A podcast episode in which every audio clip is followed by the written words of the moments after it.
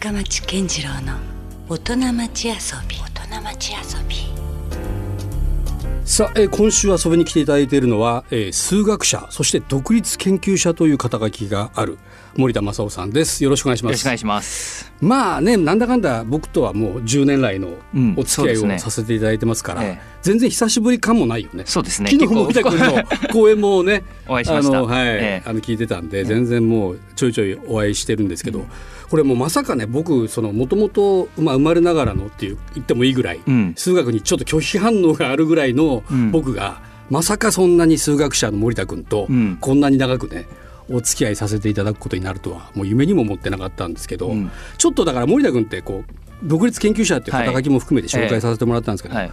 かなり得意なというか、うん。普通の人とは違うぞというところがあるんでね、うん。そのあたりをちょっと改めてもう一回ちょっと僕なりにもい。ろいろお伺いしていきたいなとい。いうところがあって、うん。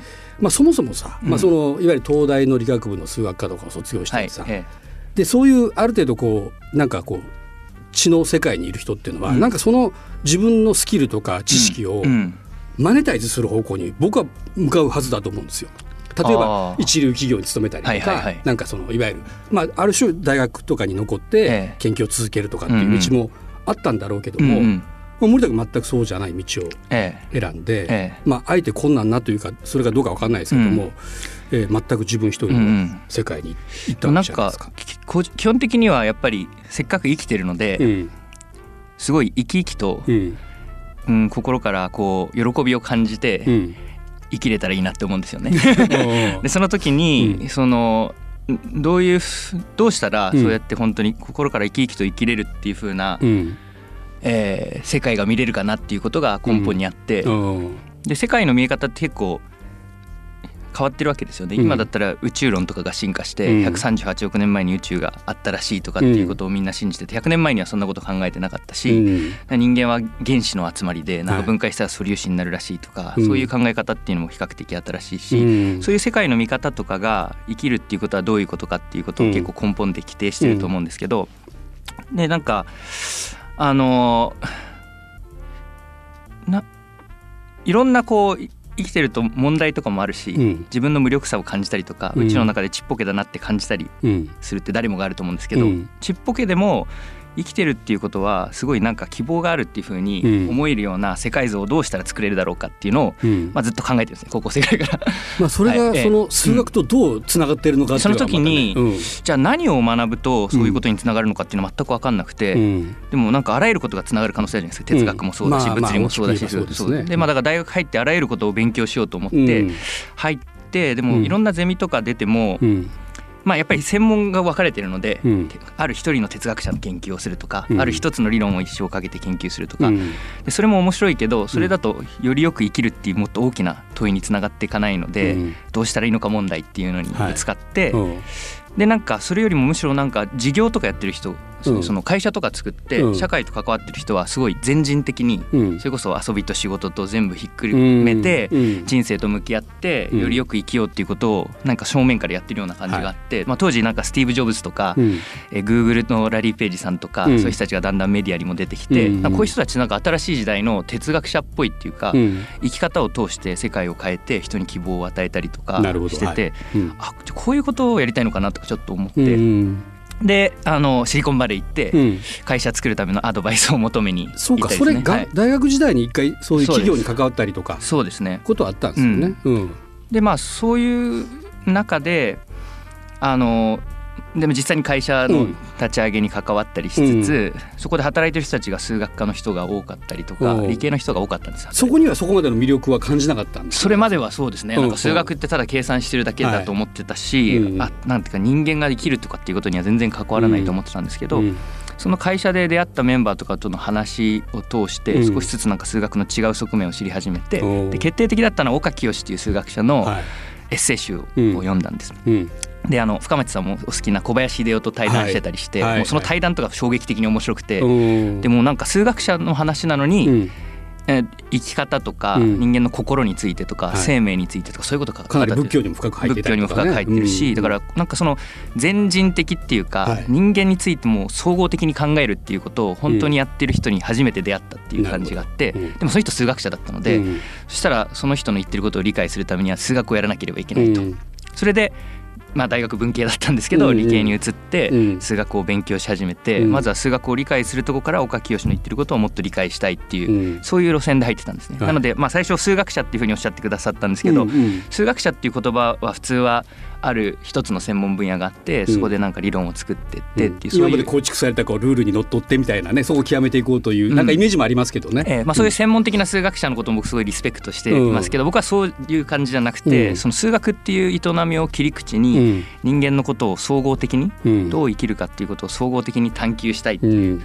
でなのでその数学者っていうだとちょっとしっくりこなくて、うん。でも何なのかって言った時まだ学問の名前がないのでで独立して一人で立って研究すると。うん。で一人で立ってうん。自分がこう抱えてしまった問いを探求するっていうのが、うん僕は学問の原点だと思うんですようね。ん。なのでまずはどれだけその頼りなくてもうん。自分の足で立ってうん。自分の足でこう本当にこう問いたいことを探求していこうというそういう思いで独立研究者って名乗ってるんですけど。なるほどね、ええだからある種こうスペシャリストからこう、うん。ゼネラリストへの道をこうそうですね。なんかそのスペシャリストすべてをこう受け入れるぐらいな、ええそれがやっぱり何も全てを知りたいってそれこそ弘法大師空海は全てを知りたいっていう強い欲求を持ってた人。そうでしたね、あらゆることうん。る I want to know everything って あのなんかその私は漢字だけ知りたいとか、うん。サンスクリットだけ知りたいとか、うん。なんか国語だけ知りたいとかそういう考えは一切ないわけですよね。うん。もうこの神羅万象すべてをうん私は知りたいっていう。でそれってその空海の時代には考えてよくてうん。現代には考えちゃいけないってことじゃないと僕は思うんですよ。はい。人は生まれてきたからにはうん。この全宇宙と対峙してその全てを知りたいっていう欲求はどっかにあると思うんですよね。うん。でも今のあの大学の仕組みっていうのは19世紀のドイツでできたんですけど、うんその時にまあ専門家が専門分野を研究してうん。役割分担することで最終的にはその役割分担したものを総合してうん。でみんなでこう集めてくれば全てが知れるんじゃないかっていうそういう理念だったんですよ、うん。1810年にベルリン大学って出てできた時にフンボルトって人はそういうこと言ったんですけど、うん。でも結果としてはその専門家がどんどん細かくなってしまって、うん。あの総合しようにもうんもうお互いのこと理解できなくなっちゃって、うん。結果的にはその深い溝がもうできてしまった各分野ごとに。なのであの本来その全部を総合しようっていう願いがあったわけですけどそれがすごく難しくなってて。そういう中でどうしたらもっとあの全てと向き合うっていうようなスタンスで学問をすることができるかっていうのを自分なりに模索してるんですけど、まあ、難しいことなのでなかなかすぐこうすればいいっていうのは。まあだからそのある種こう今となってはもう誰もがそこを通ってないところをあえて自分がうん。その道をこう作っていくぐらいなそうですね。そういう危害があるという。ええ。なんか岡清もすごい言ってたのが、自分みたいな生き方をする人が10人いたら、うん。10中8 9ダメかもしれないけどうん。一、人が本当に新しい道を作る、うん。そういうような生き方をしたいと。うん。で僕はそれにすごい共感するんですよね。なんかうん。自分はこの生き方をしてれば自分はとりあえず大丈夫だけど、うんそそういう生き方をする人が10人いても何も変わらないっていうような生き方じゃなくて、うん。自分はこの生き方をしたら自分はダメかもしれないけど、うん。そういう生き方をする人が10人いたら1人が本当に新しい道を作れるっていうふうに信じられるような生き方をしたいって僕もすごい思うんですよ。うん。だからその自分で立ってその全てと向き合おうっていうのは結構無謀かもしれないけど、うん。でもそれができるんじゃないかって信じる人が周りに10人いた時に、うん10人いたら1人ぐらい本当に切り開けるんじゃないか、うん。まあ、その1人になりたいと思いながらもうん。なれるか分かんないけど、うん。えだからそのなんか問題意識の持ち方が多分人より強いんだろうねきっとね。だってうんやっぱその森田君もよく言うけど、はい。結局その学校教育っていうのはそもそも受験勉強が前提にあってさ、えなんかその答えを探すばっかりみたいうんうなん教え方をされて、うんうんでいろんな、まあ、もちろんそこで専門的な人たちがどんどん生まれ育ったりはしてるんだけども、まあ、結局はでもなんか今決められたこう社会の枠の中でルールでうんうこうん。やってきてるから、えなんていうのかなこうその閉塞感みたいなものも感じるし、ええ。もしかしたら今までこうやってやってきたことが、うん。逆になんか虚像というかさ、うん。もう本当はリアルなものって実はもっと違うところにねええ。なんか答えがあるんじゃないかいなっていう、うん。みたいなことをね、ええ。まあ、僕も例えばその空海とか、はい。まあ、森田君の話をうん。聞いてるうちにね、うん。ふとなんかようやくなんかこういう年齢になってきてさ、うん。気づき始めてきたみたいなとこがあって、結だから森田君さ、ええ。もうずいぶん早くにそれ気づいてしまった人なんやろうねきっと。なんかそのうんあの落っこちちゃうっていうかその、うまく社会が回ってて、うん。そこから外れちゃった時にうん。すごい面白い世界が開けるみたいな感覚、うん。僕はちあのちっちゃい時10歳までアメリカにいて、うん。で日本に10歳で帰ってきた時に、はい小学校の常識とかが全然違うんですよね、なんかあなんかあ文化が違うしね。文化が違うので、うん。例えばアメリカにいた時はガンガン発言する人がかっこいいと思われるので、うん。授業中とかもう自己主張しまくるんですよ。うん。ところが日本に帰ってきて自己主張しまくるとすごいうざいやつみたいになって、ね、ちょっと面倒くさい人みたいにも思われたり、つまりなんか、うんなんですかねそのと社会の中で当然と思われてるものからずれてるわけですね自分が。ん。でもそのなんかずれてるとそこから見えることもあって、うん。逆にその当然と思ってることの中にいると、うん。実は見えてないこともあってっていうのは結構衝撃とともにその、日本に来た時に感じたんですよ。でそれはだから今僕が生きてる世界もきっといろんなことが当然と思われてるんだけど、そこからずれちゃった時に開ける可能性みたいなの多分あって、うん。空海があの時代に中国行ったりとか、うん。あの結構だからんそれ当然と思われてるところがずれてっうん。てサンスクリットに出会って、はい。そのずれの中からすごい新しい光明がうん。指すみたいな、うんそういうことってすごいあると思うんですよね。でうん。当時の時代からしたら今でこそ空海だったりソクラテスだったり岡清だったり偉大だって言われますけど、うん。同時代を生きてる人からしたら相当なんていうか悪が強かったり、うん。なんかなんていうんですかねただただ一緒にいて楽しいタイプの人ではないと思まあ、ある種の 変人みたいな見られ方をしてたかもしれないですよね、そういうところから結構そのうん。なんていうんですかねそのあのチャップリンの「モダンタイムズ」ってあるじゃないですか。うんはい。でなんかその近代になってその歯車の中にスムーズに入っていく、はい。でそのスムーズに、えー、とう動いていくっていうのに対して、じあれって自分の感覚で生き始めると歯車止まっちゃうんですよね。うん。なんか俺ただ歯車の一部じゃなくてなんか違うことしたいんじゃないかと思った瞬間に歯車が止まって、うん。そこにある種の交通渋滞が起こる、そのマイケル・ジャクソンの「ジャム」っていう歌があって僕は最近なんかあ今回選曲するにあたって、うんうん あの僕マイケル・ジャクソンとマイケル・ジョーダンが2人の神だったんですけどアメリカ戦 MJ MJ がシカゴにいた時にそのうん。シカゴブルズ最盛期で,、はい。でマイケル・ジャクソンもなんかこうね、うん。その何でしたっけあのアメフあのアメフトのうん。スーパーボールのあれとかでのライブやってるのとか,、生で、まあ、テレビとかで見て、うん。まあどちらもスーパースターでスーパースターで,、うん。でそのマイケル・ジャクソンについてその、うん安富歩先生っていうすごい、うん。あのユニークな経済学者の先生が、はい。マイケル・ジャクソンの思想っていう本を書いてて、それをなんか今回選曲するにあたって読うん。だんですよ。すごい面白くてへマイケル・ジャクソンは思想家であり、まあ、もはや、まあ、ガンディにガンディみたいな人だとーおーそういう視線の本 書いてあるんだ、はい。へえ面白い。でそれれでその最初にそれに出てくるのが「ジャムっていう歌があって、うん。でジャムってあのあれってマイケル・ジョーダンのことを歌ってる歌じゃなかったっけ、違ったっけ？それあじゃそうなんです。か違う違うごめんますちょっとそれ勘違いしてるわかんないけど、うん僕もそんなに詳しくないで。も、うん。ジャムってあのトラフィックジャムって交通渋滞、うん。ああなるほど。はい。でそのジャムしろってジャムできるっていうことを言ってるんですけど、うん。でそれは何かっていうとその、あマイケル・ジャクソンスムーズ・クリミナルっていうのもあって、うん。あれはチャップリンの影響なんじゃないかって安富さん言ってて、うん。そのその歯車の一部になってスムーズになっていこうなっていかせようとするスムーズ・クリミナルっていうのがうん。こう圧力としてうん。あってうん。でそそこにでも俺違うんじゃないかとか僕こう思うんだけどって言ってうん。立ち止まるとそこに交通渋滞が起こるんですよね。うん。でもその交通渋滞を起こすことを恐れないっていうことがうん。すごいその、あの生きる喜びを感じる上でとても重要なんじゃないか。例えばその、うん。誰か道端で転んでる人がいたと、うん。で膝を痛がってると、うん。でも大丈夫かなって車から降りてうん。心配すると渋滞になるわけじゃないですか、後ろが詰まっちゃう、うん。だからスムーズに社会を回すためにん。無視して、うん。とりあえずやり過ごそうってやると、社会はスムーズに進むわけですけど、その人見捨てられるわけですよね、でもそこに対して何かあ大丈夫かなって思っちゃうっていう個人のこう感覚っていうのがあって、それに素直に行動するとジャムが起こる、でそのジャムを起こしちゃうっていうところからなんか最初はその歯車が回んなくてあ邪魔だなこいつって言って社会がそいつを排除しようみたいになるかもしれないんだけど、だ歯車どうしても回んないってなった時に、あうん。もうこの歯車の設計を変えないことにはどうしようもないんじゃないかとか、うんうん。そもそもこの歯歯車の立て付けが良くなかったんじゃないかみたいに、ある限界を超えた時に本当に世界が変わり始める。うんうん。でその、まあ、空海にせよ岡清にせよ、はい。そういうソクラテスとか過去の偉大なそういう思想家っていうのは、うん。多分同時代の人からしたらそのスムーズに回ってたものに対して異議を唱えて、ちょっと待てよと。そうそう、うんうん。でなんかちょっと煩わしい存在っていうか、うんそういう人がいることによって今まで考えずに住んでたことを考えなきゃいけなくなっちゃって、うん。だから相当圧力かかると思うんですけど、うん。でもある段階でそれが突破されたら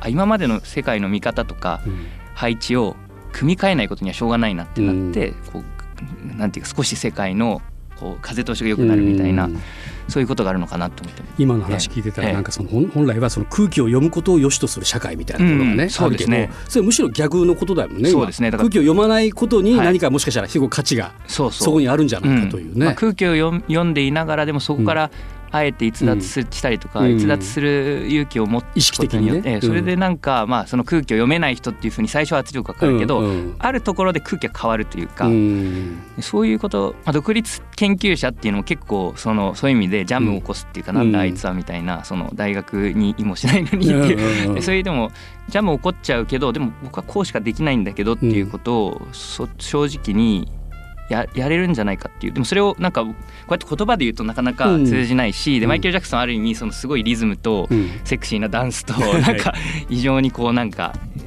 無意識に訴えかけるような仕まあ方で、共感するはい。やり方でね。でそういうそのジャムできるんじゃないかみたいなそういう衝動みたいなのを無意識レベルにこう訴えていくっていうか。うん。だからイエス・キリストがこうなんかこう教えを説いてそれをパウロとかが伝道するっていう2人がいあなんかそういう役割分担がうん。あったのに対してマイケル・ジャクソンは自分で伝道してるから なんか両方の役割をやってるみたいな。うん。まあでもそのなんかうんそうですね。えいやなんかでもねね。そのますます面白いよね。だからそのなんていうんだこうこうじ時代が要請してるとこじゃないところをあえてこう行こうとするええ。考え方っていうかそこにまたなんかだからすごいね僕森田君を見てて思うのはもちろん数学者なんだろうけどもなんか芸術家にちょっと通じるものを感じるんですよ。で芸術家っていうのは別にこれ誰かから求められて何か作品を作るわけじゃなくて自分の中からなんかほとばしる何か情熱とか魂を作品に込めるわけじゃない。ええええ。で同じだもんねなんかそのうん。それはたまたま数学だったっていうだけで、やっぱり最初にジャムを起こすっていうのは芸術のすごい重要なうん。役割というかうん。その機能というか、でもそういうジャムを起こってで次のそのうん。仕組みだったりを考えていくっていうところにちょっと研究だったりうん。学問だったりみたいな。だからその新しいものが生まれる時には芸術的な側面と学問的な側面が両両輪必要になってくるんだと思うんですよね。ううん。なるほどね。ちょっといろんなこうええ。本質的なこうクリエイティビティみたいなことをちょっと考えさせられる話ですけど、まあ、あの最近は物書きの仕事でね、え結構あのようやくあの、まあ、僕からするとようやく森田君がそう社会にもね 認知され始めたなっていう。そうですね。本本書いたりするずっと前から深町さんとははい。もう、あの付き合いさせてもらってますからね。ねえっと、まずそのその最初の注目を集めたの理由がその新潮社から出版された、はい。ええ。ー数学する身身体ね。ええ。これが小林秀夫賞もね受賞するというはいことで,、えーでそしてまあ最近は数学からの贈り物でしたっけ？数学の贈り物ね。あ数学の贈り物か。ええはい。そういう本も。でこれはあのーなんだろう。こう実際もちろん数学っていうのを軸うんうんにうん。書かれている本だったりはするんだけれども、うんうん。あのまあちょっとね、はい。難しいところもいっぱいありますけど、ええ。まあ、僕なんかもちょっとうん。引っかかるところがあったりとか、うんうんうん。割とこれもまさに一般の人向け？そうですね。これ通りすがりの奥様方にも。あそうですまさに、ね。19編のエッセイで、うん結構面白いのがその読んでくださった方が、うん。その19編のうちこの1編が私はすごい面白かったとか、うん。ここを響いたみたいなのがうん。本当にみんな違うんですよね。はい。なんか。でだから、まあ、それこそ解釈がどうかっていうのはこっちが狙ったこととまた違ったりするし、うん。タイトルは数学の贈り物なんですけど、うん。まあそんなに数学の難しい話とか数式が出てくるわけではなくて、うん。まあ、数学をしながらうん過ごしてきた5年間の中でうん。日常の些細な出来事とか、うん。そういうことをきっかけに考えたことを集めたエッセイ集ですね。まあ、まさにその数学の贈り物はエッセイなんで、えなんか僕はあ森田君ちょっとまた意識変わってきてるのかなと思うのが、うんうん。そのエッセイの中で、えうん。あのまああのここ数年で、ね、お子さんがまた生まれたりとかしてて、はい。はいそのやっぱ子供ができたことによってまた意識がちょっと変わってきてるのはすごいかなっていう。大きな影響ありますよね。ね。なんか、うん。なんかどういうな感じでしふうにったていう。ビフォーアフターで言うとその子供が生まれる前と後っていうのなんでしょうね。でもなんかあの結構生まれた直後に、うん。あの生まれた翌日に大きな手術をしたんですけど、うんそうね。それやっぱり結構大きな影響があったというか、うんまあ、生まれた時はあんまり実感もないし、うん。そのあ生まれたな ぐらいな感じだったんですけど、うん。翌日に大きな手術をして1か月間 NICU にいて、うん。でまあ本来ね。こう抱きしめたりとかいろいろしたい時に。ね。だからもう全然抱きしめたりできない、うん。あのしような状態でうんしかもいつ退院できるかわからないという日々が続いて、うん。で1か月目に初めてお家に連れていくことができて、うん。うん。青い空を、うん。それまでその天井しか見たことなくて空は青いんだっていうのを教えたわけですよ。うん。でそれで一緒に見て、うん。その時なんかやっぱり本当に生きててくれてるっていうことがうん。ものすごいありがたいなっていうことを感じて、うん。ただただあるっていうことがですね、うん。なんかその子がいい子なのかとか、うん。なんか学業成績がどうとかなんかそういう親として子供がこうなってほしいとかうん。全く関係なく、うん。ただ一緒に空を見れるっていうことは、うん。なんて素晴らしいんだみたいな、うん。でそれがなんか今でもうん。もう常に感じるんですよね。やっぱその時のその時の本当に空見れてよかったっていうことを、うん。今息子も3歳なので、はい。それでもこう何気なく一緒にこう散歩したりしてただ葉っぱ,、うん。葉っぱが緑だってうん見れること、うんうん。でその葉緑の葉っぱが生えてるまま一緒に見れるっていうことは奇跡だなみたいな、うんそういうふうにだからなんかものすごい平凡な、うん。超当たり前と思ってたことがいかにこう奇跡的にありがたいことかっていうのは、うん。その息子とのその体験を通してうん。すごい骨身に染みて学ばせてもらったその子供の目線から気づきをまたもらうみたいな本当そうですね。なんかええ。うんもう子供の目線からいろんなことを教えてもらいますね。なんか、ううんんこのこの間なんか庭で椿を椿の種を20個ぐらい拾って、うん。で椿の木に向かってなんか種まきじいさんみたいな花花花咲きじいさんみたいに投げてで椿の花が咲きますようにって、で枝が咲きますように幹が咲きますように根っこが咲きますように、うん。土が咲きますように庭が咲きますように、お父さんも咲きますようにとか言って 谷川俊太郎みたいになってておうおう詩的よねええ。すごくね。なんか言葉の使い方とか、うん。なんていうんですかねその、うん。ある種なんかダジャレをうん。この間布団が吹っ飛んだって言ったら腹抱えて大爆笑して、受け なんか翌日から自分でダジャレを言いたいみたいで「お父さん」みたいななんかうん「トマトはトマトだ」とか言ってうん「それダジャレじゃないから」みたいな。単なる道後反復だってそれでうん。結構なんかうん。いろいろうん言葉の感覚だったりうん。世界の見方なんか物を落とすだけですごいびっくりしてたりするんですよ。久喜修造っていう哲学者がいて、はい。この数学の贈り物の中でも出てくるんですけど、うん。まあ、日本を代表するすごく面白い京都にいた哲学者で、うん。それこそ哲学の道あたりにいたんですけど、はそのあまああのにまあその本年院っていうところにお墓があって、でうん。彼がその偶然について研究してたんですうね。ん。で偶然っていうのの本質はあることもないこともできるっていう。うん。絶対なきゃいけないっていうのは必然で、うん。絶対ないっていうのは不可能で、うんあることもないこともできるっていうのは偶然ない。自分の気持ち次第でっていうこと？それそうあのだから例えば今深町さんと僕が一緒にいるのって、うんうん。そのもしかしたらあの大塚さんが10年前に僕を福岡に呼んでなくて、深町さんと会うことがなくて今ここにいない可能性もあるわけですよ、そうね。ないこともできた、うんないこともできた。ないこともできたのに今あるんだなって気づいた時に、うん。あ偶然だって思うわけうです、んうん。でないこともできるっていうことにハッとした時にあ偶然だって思って驚くっていう。うん。偶然とともに驚く、子供ってその、うんいろんなことがまだないこともできるんですね、うん。っていうのはなんか大人になるとどうせ物手放したら落ちるって思うじゃないですか。もう何,、万回も落ちてきた変な常識がもう刷り込まれてるから。ねそうそうもういろいろ慣れれちゃうんですよ、慣れてるから。でも子供はなんかまだ生まれたばっかりの頃とか物を落ち、うん。お手放したら落ちるってまだ20回ぐらいしか体験してない時って、うん。もしかしたら次落ちないんじゃないみたいな。でもまた落ちたみたいな、うん落ちないかもしれない可能性っていうのをうん。知ってる、そう。それを感じることもできるわけだもんね。だからすごい何気ないことにも驚いてて、うん。でもなんかそうじゃないこともできたんじゃないかって最初の話にもつながりますけど、スムースなところからジャムを起こすっていうのは、うん。スムーズな時にはみんなそうじゃなきゃいけないと思ってて必然だと思ってるんですけど、そうじゃないこともできるのかなってその、うん。今のこの当たり前と思われてることもしかして単なる偶然なんじゃないの、うん。だとしたら違うこともできるんじゃないって思った時に、うん。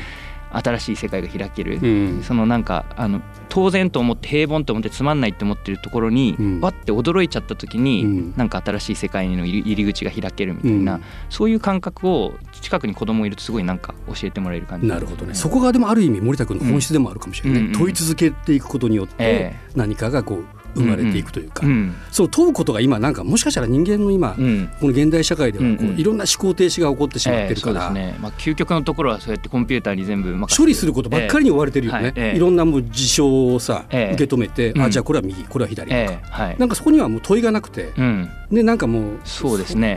なんかピュアな部分っていうのが、うん。ちょっと感性的になんか、まあ、自分も含めてだけど、うんうん。なんか失われているちょっとうん恐怖心みたいなのうんがちょっとありますね。右か左かっていうのを計算する前に、うん。右と左以外のどういう可能性があるんだろうかっていうのを考えるとやっぱ問うっていう、うん。ですよね。うん。なんかうん右か左かっていうのだけがあってどっちが効率的かっていうのを計算するっていうのが結構うん。あの、うん。なんていうかついそうなりがちなのかなっていう気がしますけど、森田君はそう常にこうピュアに保ち続けているものって何なんだろうね。なかなかほら今もうそんな情報、さっき言ったみたいに情報がどんどん次から次に来るから、そこにこうちょっと染まったりとか、うん。洗脳されてもおかしくないあ時代なんですよ、今。えええでもなんか森田君はそこに染まってないというかね、なんか昔の本当哲学者のようだったりとか、岡清の精神を全く受け継いでいたりとかさ、うん。今はなかなか希少じゃないかなと思うんですよね、うん。そういう意識を持てること自体が。そういうなんかでもそれを持ってる、なんだろうなちょっとそこには遊びご、遊びっていうのか、うん。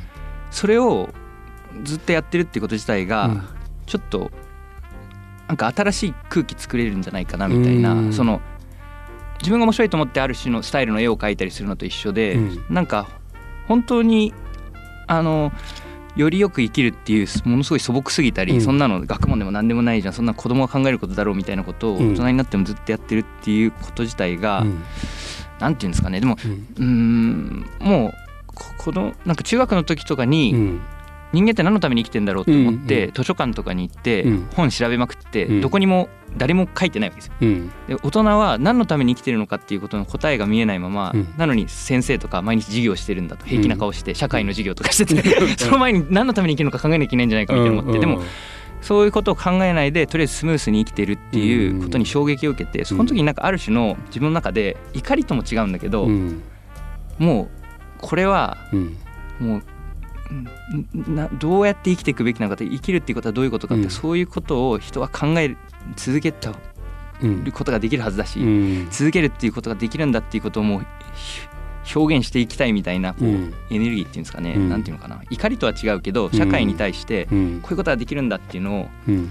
表現し続けたいっていう強い衝動。それはなんかずっとあるんですよね。なるほどね。ええ。あだからその数学ということと生きるということがかなりこう密接にこう絡まり絡み合ってきているというか、やっぱりなんか数学はいろんな問いを一番根テーマでうん。遡って考えることが許されるので、うん。そこであのやっていくっていうのがすごくなんていうんですかね現代においてはうん。とてもいいのかなっていう気がしますね。なんかもう生ねきる意味とかもう考えてないよね、考えてみたらね今ね。それ考え出したらもうなんか、なんかなんだろうこう危険領域に入っていくぐらいな、はい。もうそれやりだしたらまさにスムースにいけなくなる、生きていけなくなるというか、なんかでも逆に言うとそれがいろんな今のこうなんだろう問題とかを起こしてしまっているところもあるよそうね。ですね。なんでこう、まあ。その自殺しなきゃいけないんだろうとか。だってなんか宇宙の99%が何パーセントかちょっと詳しくないんですけど、うん。なんかブラックマターとかブラックエネルギーとか言うじゃないよくわかんないものだらけで、うん。そのなんか宇宙のすごい片隅に地球がパカって浮かんでて、うんうん。人間は孤独に孤独になんか宇宙の片隅をスーって横切っていくわけじゃないですか。うんうんうん危険って言いましたけどもなんか人間の存在してる条件自体がなんかうん。とてつもなく意味わかんないぐらい危険で。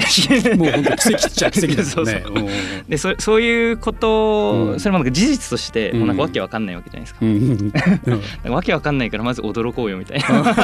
うんそこをもう無視するなと。そうそうそうしっかり受け止めろうぜというね。なるほどね。面白いよね。